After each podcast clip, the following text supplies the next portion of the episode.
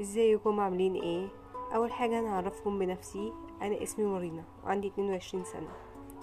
كنت حابة أشارك معاكم كتاب قريته اسمه Towards the God الكتاب باختصار أو ال concept بتاعه إن أنا كل يوم هتكلم عن message آه ناحية ربنا من جهة كان عندي أمنية أو هنشوف الكاتب بيوضح إيه.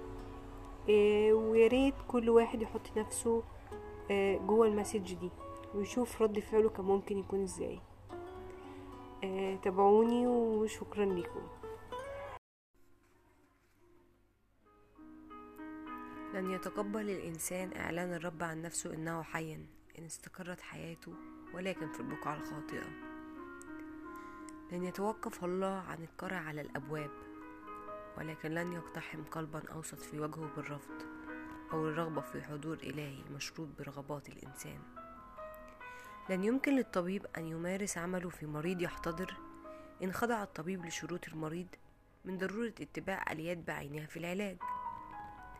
قبل أن نطلب أن يعلن الله عن نفسه حيا في حياتنا ببراهين كثيرة علينا أن نبرهن أننا نراه طبيبا وأننا نرى خيوط المرض التي تلتف حول عمق القلب الكثير وتخنق وجودنا يوما بعد يوم.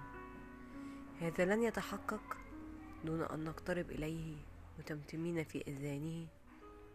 أيها الطبيب الحقيقي ها حياتي كلها ليس فيها سمين. ما ظننت أمانا في حياتي استحال ألما. ومن ظننت سندا صار ثقلا ها حياتي قدها أنت في المسار الذي للحياة الحق. لن أستوقف أناملك التي ينتج عنها جرح.